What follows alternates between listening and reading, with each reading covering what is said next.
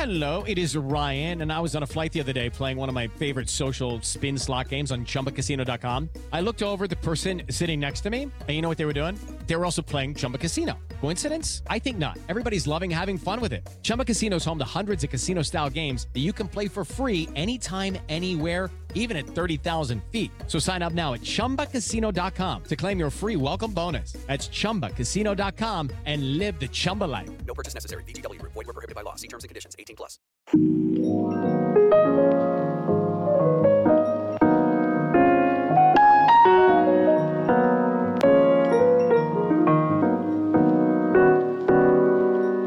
You're listening to Working Classics. I'm Jacob Brogan.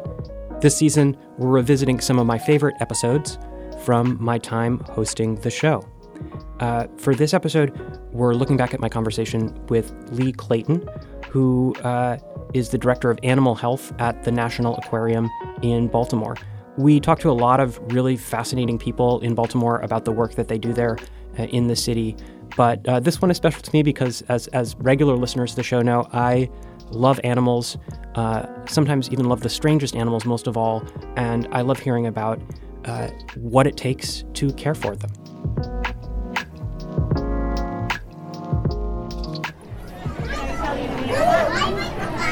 That's called a spotted gar.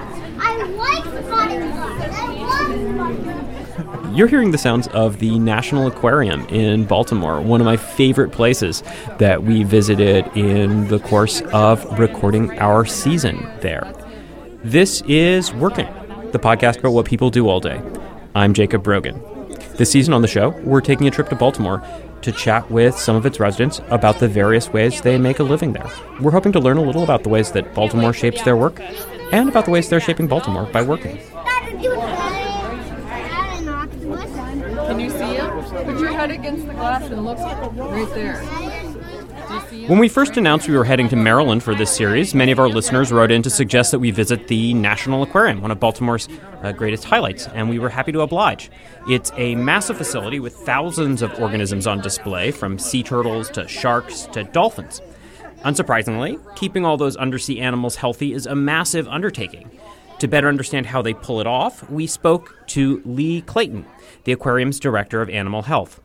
Clayton explains how you tell when a fish is sick and leads us through the process of diagnosis and treatment.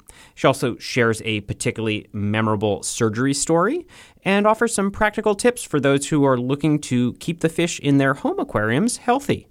And of course, she speaks to the National Aquarium's relationship with Baltimore more generally and its connection to the Chesapeake Bay. Then, in a Slate Plus Extra, Clayton tells us about working with my favorite animal, the octopus. If you're a member, enjoy bonus segments and interview transcripts from working, plus other great podcast exclusives. Start your two-week free trial at slate.com slash working plus. What is your name and what do you do? My name's Lee Clayton, and I'm the Director of Animal Health and Welfare here at National Aquarium. Can you tell us a little bit about what that entails? How many charges do you have? How many animals are you looking after? Right, yeah, the veterinary department here helps care for all of our animals, and including our invertebrates, that's about 15,000. It's a lot of. It's a lot of animals, Animals. of about 800 different species. I assume that the training you did can't have prepared you to work with every single one of those animals. I mean, uh, was a lot of the learning on the job? Yeah, yes. And this is really true for many veterinarians, though. You are able to take facts you know and approaches you know from one species and then apply it to similar species.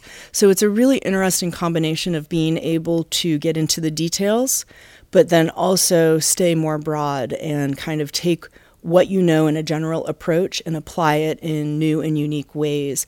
Because one of the cool things about being an animal here on Earth is that there's a lot of continuity and similarities between species. Mm-hmm. Were there any really prominent differences that stood out when you started focusing more on marine? Yeah, I do remember like when I was a vet student being like, "Oh my god, you can do surgery on a fish," and and so I can relate when we have visitors come through. They can, you can take a fish out of water, you know, and it's like you know you have to kind of reset because of course to us it's like, well, yeah, um, and so you just have to remind yourself that it is kind of weird, you know, that yes, we can take a fish out of water and we're careful to keep the gills moist, and that's actually how we anesthetize them and we keep their skin moist. But you can take a fish out of water and do surgery on it and return it, and they can do great. Uh, and actually, one of my favorite little cases is uh, we had an intern who was able to go in and take a cyst, a really large cyst, off the liver of a fish that was part of a group that's in the Black Tip Reef exhibit, and it's there now, and it's getting bigger, and it's still part of fish, not the school. cyst. Yeah, The cyst exactly. is the gone. cyst is gone. Um, and so every time I go look at that exhibit, I think of you know our trainee and her ability to do this, and our ability to help her do it. And I do think it's something that over time would have been problematic for this animal, Mm-hmm. and we were able to, you know, kind of fix it. And there's the animal. This is probably a dumb question, but how do you know when a fish is sick? Yeah, right. Great question. Same way we know when other animals are sick, we often are looking for changes in their behavior and mm-hmm. changes in how they look.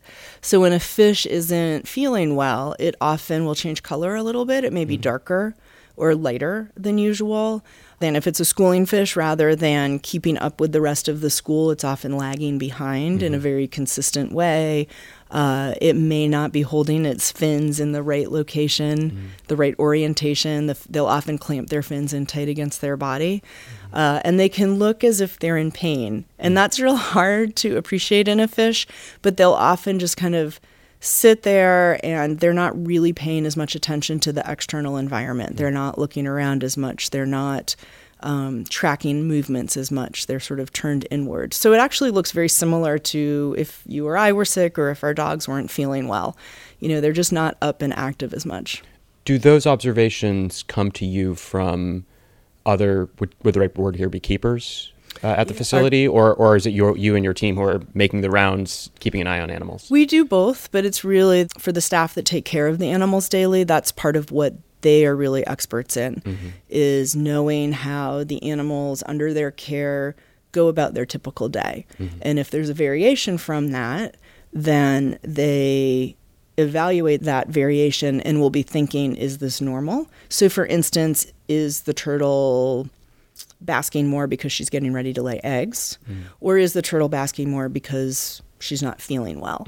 Um, and so that's their area of expertise. And quite quite often we'll come together and talk about it as a group.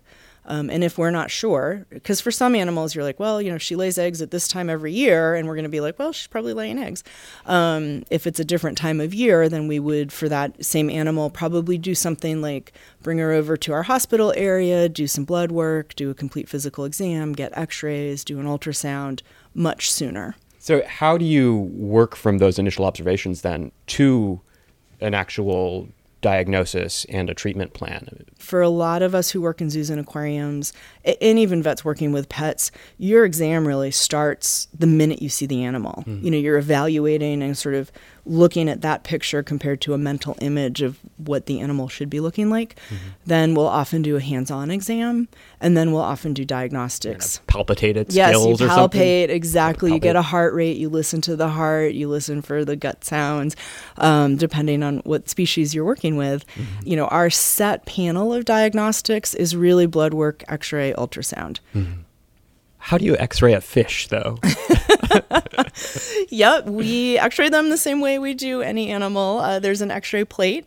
Uh-huh. And there's an X-ray unit that sends the X-rays. We're all digital now, so the plate is electronic, and then process that image, and it comes up on a computer.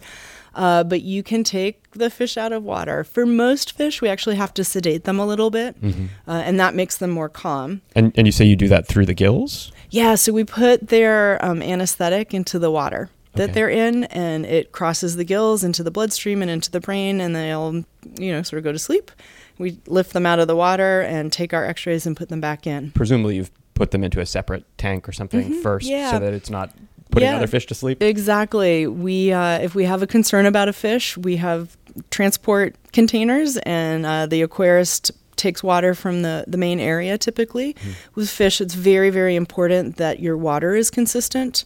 Uh, changes in the pH of the water, the temperature, those sorts of things can really uh, upset the fish's physiology and hurt them. So we're very careful to match the water and make sure it's the same water when we work with them. But yeah, and uh, most fish handle that amazingly well. You know, I think you might think like, oh, it would be so stressful. And the majority of our animals, if they're feeling okay, it's pretty common that like the aquarist is calling us that afternoon. Well, he ate this afternoon.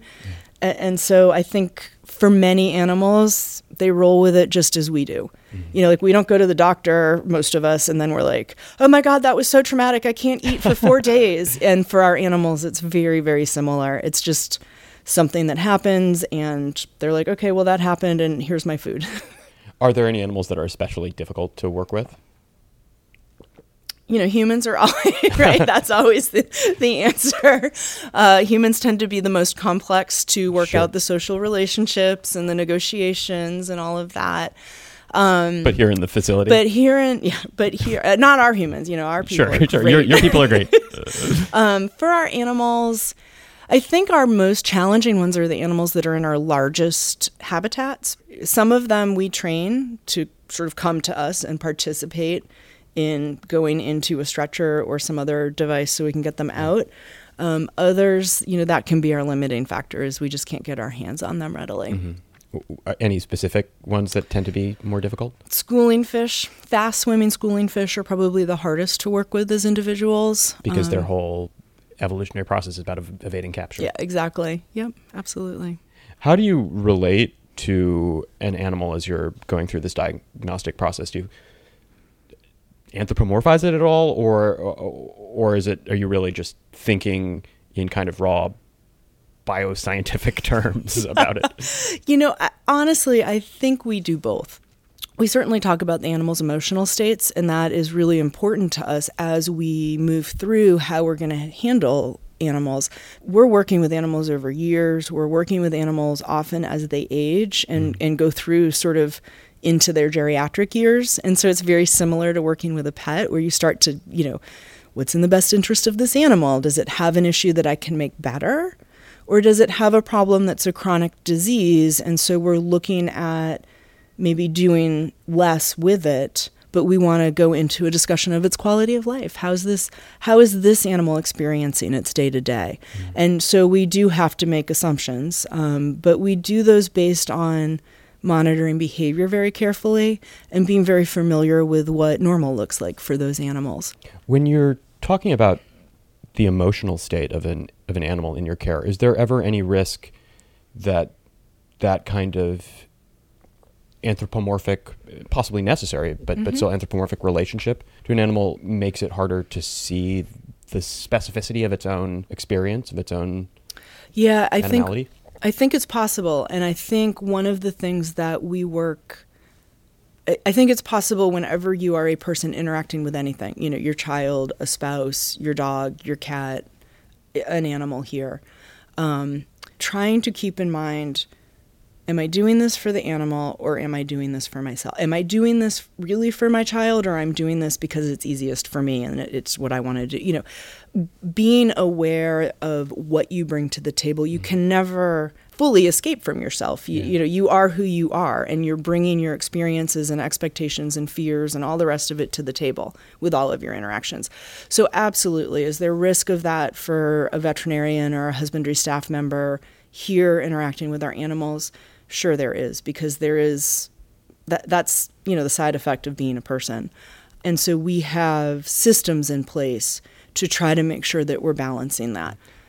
Do you get emotionally invested in the animals? oh absolutely. Yeah absolutely. It's very hard to kind of for me at least it's hard to, for me to feel as if i'm bringing my best without having a little bit of that. Um, and so that's also you know sometimes there's cases where i maybe will step back rarely now maybe more more when i was younger because you do always need to be aware and you want to be in a system where somebody can kind of tap you on the shoulder and you know be like hey wait the reality is it's not ever too much of a problem i think as vets you get very good at compartmentalizing. Mm-hmm. You're doing a professional role and you act through that role.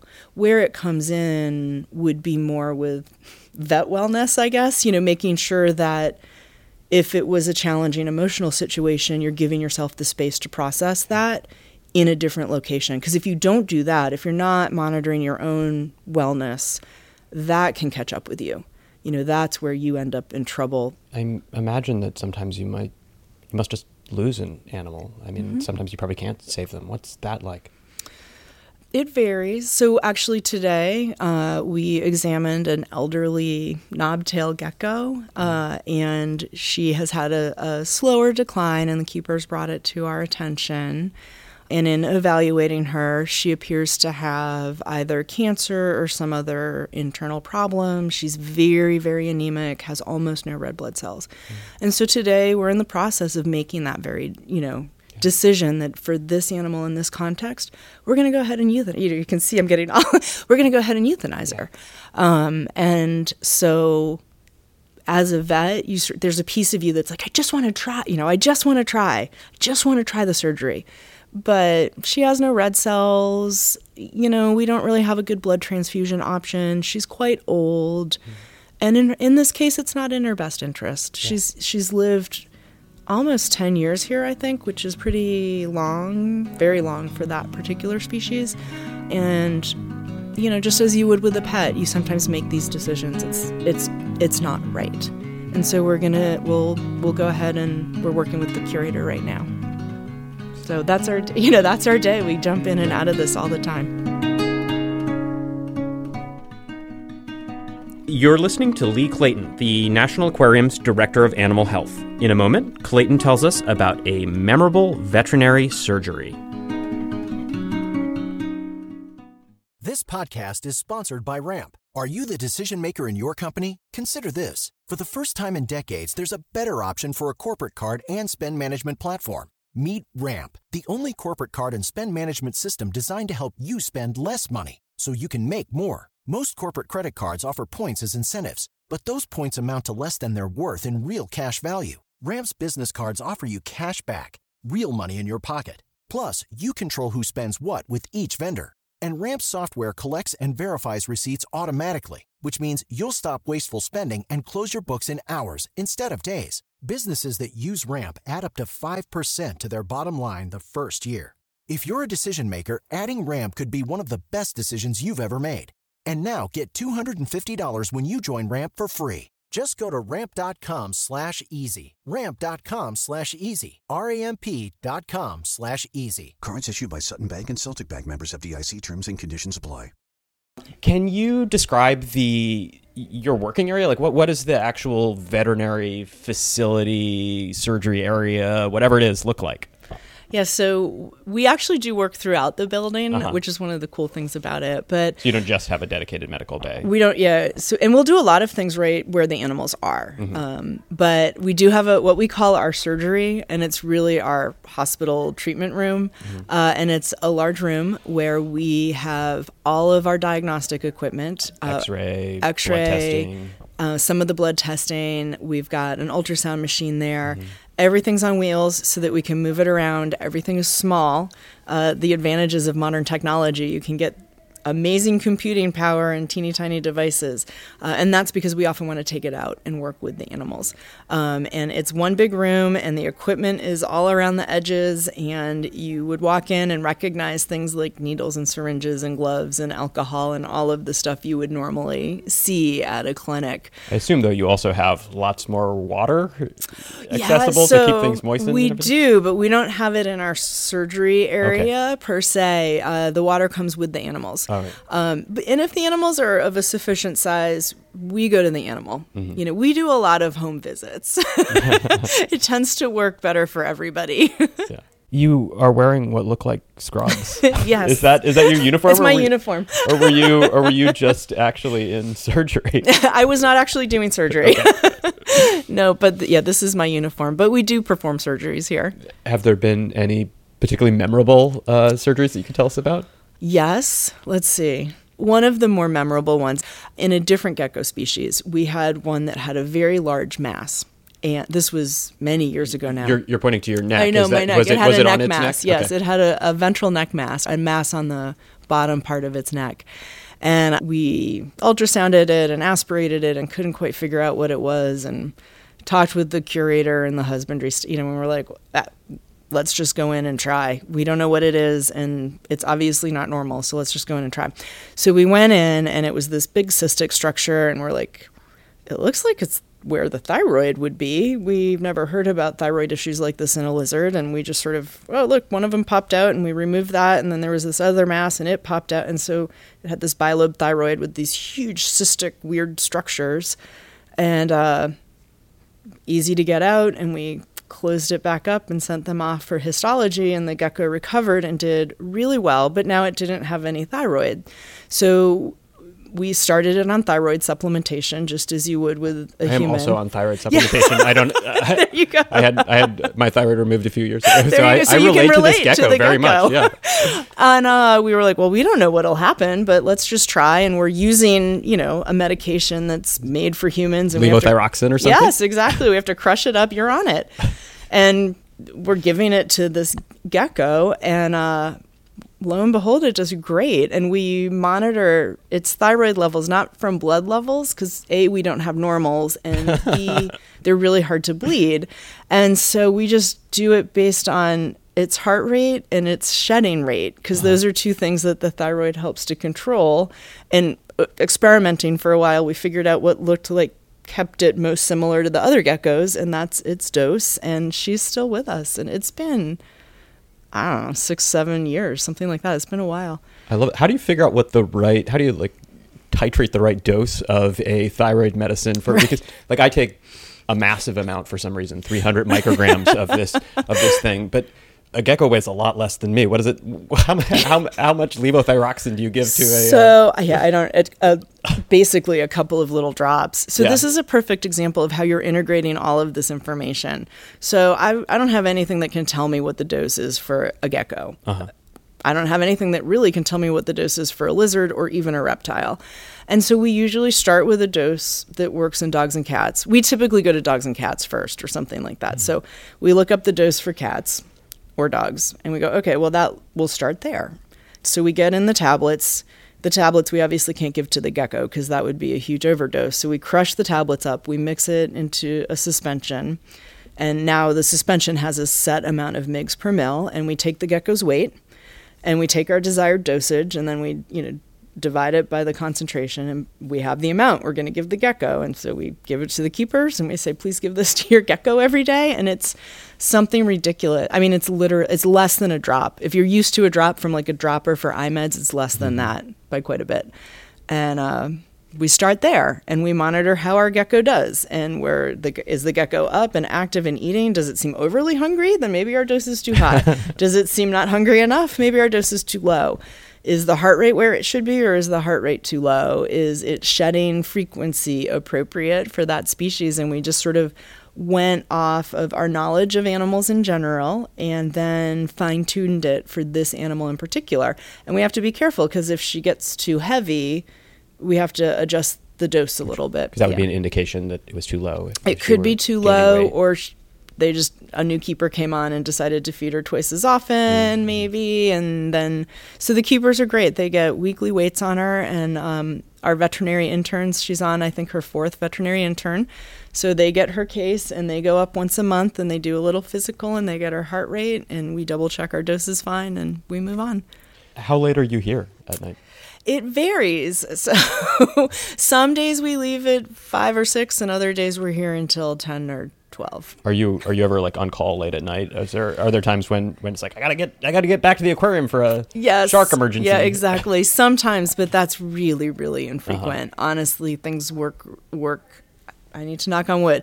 Uh, usually things go fine. Uh-huh. uh occasionally we'll have, you know, a, a rare case uh, that we may be staying late for to monitor almost overnight, but that's pretty infrequent for us. We're Mm-hmm. we're lucky that way.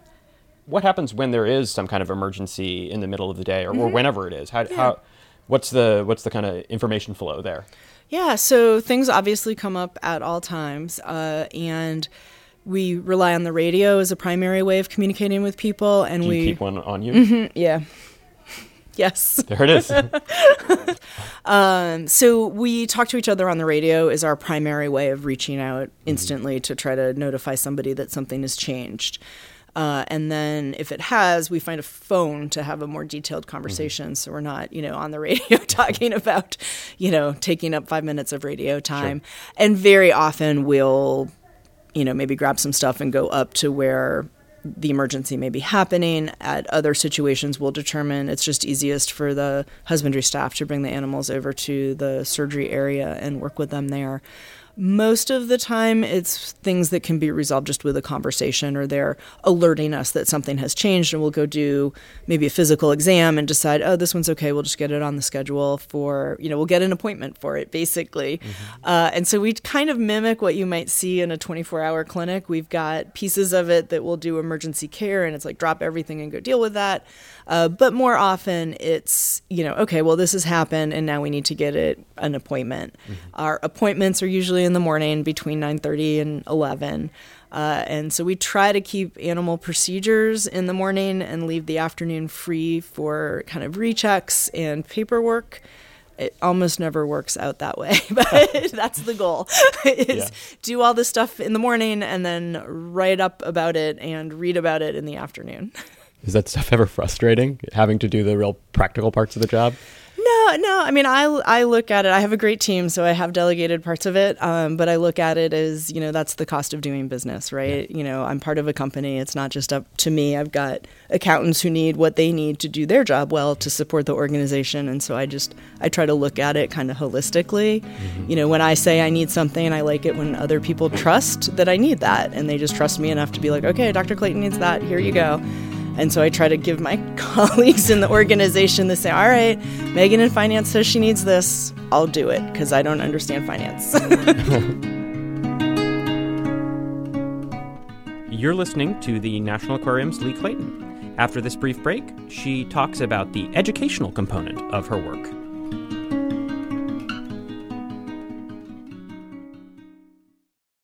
Baltimore has this major harbor and bay. It's, mm-hmm. it's water uh, is, is is essential to Yep. to the city's identity, as I understand it. Um, does that connection uh, shape the work that you all do here? I think it does. I think being part of the Chesapeake Bay is one of the neatest things about the aquarium here. Uh, and we've gotten more and more ability to sort of move into projects in this area. Because even within our own backyard, there's an immense amount we don't know. Uh, so, for instance, one of the projects we are looking to begin this summer with our rescue group is to get a better understanding of how sea turtles use the upper Chesapeake Bay. We understand more about how they use the lower Chesapeake, kind of down by Virginia where it connects with the Atlantic. We know they come up, not necessarily into the inner harbor at this point, but fairly far up, certainly to the bridge. So how how are they here? What age classes are here? What are they doing here? Uh, so we're looking forward to beginning some of that work. Have you ever been in a position where you had to help a local animal that was in distress? Yeah, so we do have an animal rescue group, um, and that's the other arm uh, that I work with. Uh, and so we work with the Department of Natural Resources uh, when you're doing Maryland. in Maryland when you're doing rescue work like that. When you're working with endangered species and sea turtles and marine mammals, uh, the permission to do that all comes from the federal government through NOAA uh, for the marine mammals. Uh, and we're actually part of an amazing stranding network of facilities all up and down the coast. And our, our regional one is, is sort of from Virginia up through Maine. Uh, and so, yeah, we work with uh, sea turtles here. Uh, we work with sea turtles that may come in from our partner organization. So if they're full and we have space, we'll help them out and take animals and vice versa. Uh, and we also do a lot of work with pinnipeds that way as well. Seals. Sorry, seals. so we have um, a growing the seal population as it's recovering is moving further and further south and so we actually have a fair amount of harbor seals and gray seals um, off the atlantic coastline uh, and those guys are starting to live here year round. They used to just be seasonal visitors, and now they're overwintering here. And we've got a number of young of the year that sometimes get in trouble, and we try to give them a little bit of a helping hand. And you said you work with terns as well, seabirds. No sea turtles. Sea- oh, oh, okay. yeah, Sorry, just we that. haven't done the bird. we don't do the birds at this point. okay, so I misunderstood earlier. Sorry. Uh, you wanted to throw something in. Yeah, is there an especially memorable rescue case that you've been a part of? Is there an especially memorable rescue case that you've been a part of? Yeah, I think one of our one of the more interesting ones uh, was a sea turtle that came in with a, a very old uh, le- wound on one of its flippers. It had fishing line wrapped around the upper limb, and uh, we made the decision that we couldn't spare the limb. Uh, and so we amputated the limb, and the turtle recovered very well. And in talking with the federal government, typically they would not have historically allowed an animal with just three flippers to be released. Um, but they'd been noting more and more that there were three limbed sea turtles that did seem to be surviving. And um, you know from shark bites natural problems out in the wild. And so we worked with them to make a determination to go ahead and try to release this animal. And we put a, a satellite tag on her that that was good for about 30 days maybe a little bit longer and documented that she was sort of seemed to be following the normal sea turtle path and seemed to be doing well at least for that time period. So that was a neat one because we were um, able to help her, but also able to work with the federal government to try something new. Uh, in general, our goal with these animals that come in uh, is to turn them around as long as we think they're going to have a good quality of life. Has working here shaped your sense of Baltimore at all? Yeah, I definitely think it has. I'm from Massachusetts, so I hadn't spent much time here, and uh, I think being at the aquarium, you see the the students come in and you see people come in and, and you just sort of see how excited they get and how uh, you can get them to understand a little bit more about the natural world that they live in just even right here in maryland. Uh, and one of my favorite areas is our native habitat and you know we've got a stream exhibit that is mimicking a little stream that you might see out in the mountains. And we've got a marsh exhibit. And you sort of get this progression of where water goes from up in the mountains out to the ocean. Uh, and it's really i do sometimes just like to sit there and kind of point out the bullfrog and the the terrapin and the little turtles and see people get really excited about that and begin to get them to understand that this can be in their backyard if we start making you know they're challenging efforts, but begin to make those efforts to try to create a world where people and the non-human animals can all live together. And how do we how do we do this? Uh, same with out here in the harbor. We've got actually a lot of animals out there. There's a lot of fish that live in there, and uh, it's fun to point those out. You'll be walking along and you can look down there. There's fish, and they're what? Oh my God! People have no idea that this isn't. They think it's just dead, and it's not. It's alive. Do you have any tips for uh, home aquarium keepers to keep their fish alive? be re- take care of the water. if you take care of the water well and the water is healthy, your fish will often thrive. So you have to think you have to think like a step removed from the animal. You're thinking about its environment. What uh, What's the best way to, to make sure the water is is appropriately? Uh, Uh, do get your little water chemistry testing kit from uh, the pet shop or online and make sure that your, particularly your ammonia and your pH, are trending where they should. Understand um, the needs of the fish that you're putting into your community tank. Talk with, you know, if you can get experts at the pet store or online now, there's some good fish forums. Uh, and I would highly recommend planning it out ahead of time. when you're when you're working with animals, you don't want to necessarily wing it. Yeah. Winging it often doesn't work out well for the animals. do you keep fish yourself at home? I don't actually. I just have dogs. People ask me what the easiest animals are, and I think mm, kind of dogs, maybe cats. Thank you so much for taking the time You're to welcome. talk to us. well, today. thank This you was- for coming in and seeing the aquarium as part of your Baltimore I'm visit. so delighted that we were able to. I learned so much. Thank you. Good, thank you. Thanks for listening to this episode of Working. I'm Jacob Brogan. We'd love to hear your thoughts about the podcast. Our email address is working at slate.com. You can also listen to past episodes at slate.com slash working. Working is produced and edited by Mickey Capper. Our executive producer is Steve Lickteig. June Thomas is the managing producer of Slate Podcasts, and the chief content officer of the Panoply Network is Andy Bowers.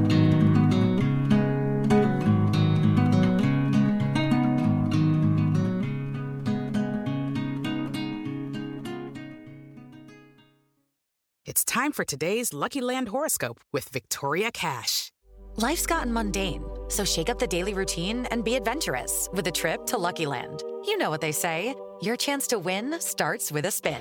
So go to luckylandslots.com to play over 100 social casino style games for free for your chance to redeem some serious prizes. Get lucky today at luckylandslots.com. Available to players in the U.S., excluding Washington and Michigan. No purchase necessary. VGW Group, void where prohibited by law. 18 plus terms and conditions apply.